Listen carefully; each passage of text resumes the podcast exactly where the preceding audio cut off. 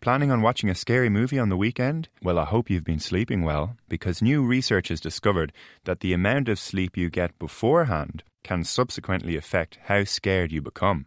Researchers have looked at the sleep of participants at home and in the lab by measuring brainwave activity to understand how sleep prior to a fear learning task may be important. I'm Michael Wheeler, and I spoke to Itamar Lerner and Shira Lupkin. Previous research has shown that sleep, and particularly REM sleep, that is the stage of sleep where dreams appear, have effects on how memories for fear learning is consolidated which has something to do with post-traumatic stress disorder because we know that people that experience trauma, their sleep afterwards may affect the probability of them developing a full post-traumatic stress disorder later on. We were trying to see whether regular day-to-day sleep before fear learning could have an effect on the initial encoding of fear learning while they were exposed to the fear memory. Okay, great. And Shira, how did you go about investigating this question? Sure. So we actually conducted two experiments to answer this question. The first experiment, we used a combination of unobtrusive sleep monitoring devices, so a headband that monitored brain waves, a bracelet that monitored arm movements, and we just sent people home and had them sleep normally for about a week. When the week was up, we conducted a fear conditioning experiment inside of an MRI machine. Uh, so we were monitoring what was happening in their brain while they were learning to associate uh, some sort of neutral stimulus with a mild electric shock.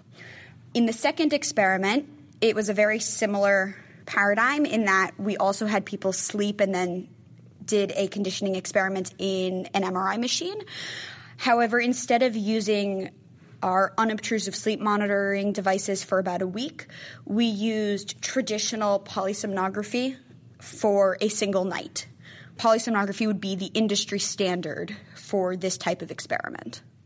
And so, Itamar, what was it that you found?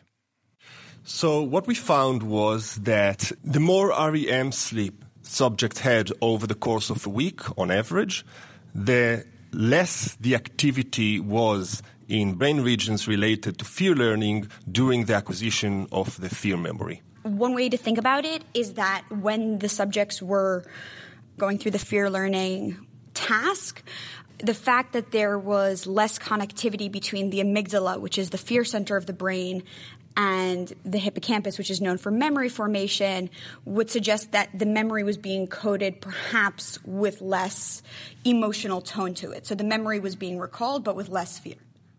Um, Shira, I'm wondering whether there's a difference between the type of fear learning that can lead to post traumatic stress disorder, which could be deemed negative, and the positive type of fear learning that might help you learn how to drive safely in traffic, for example.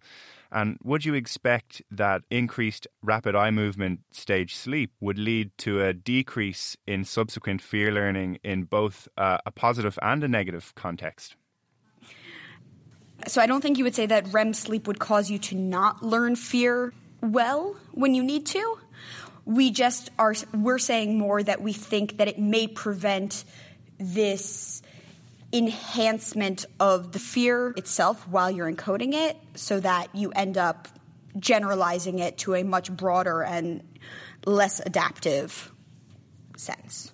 And it is believed that REM sleep may uh, be resetting the amygdala, which is, as we said, the fear learning center of the brain, and allowing it to have more appropriate and accurate responses to fear the next day. So it kind of creates a, a clean slate.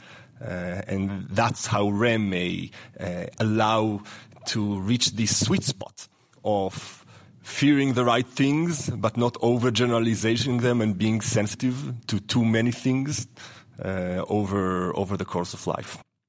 So there may be nothing to fear but fear itself and lack of sleep.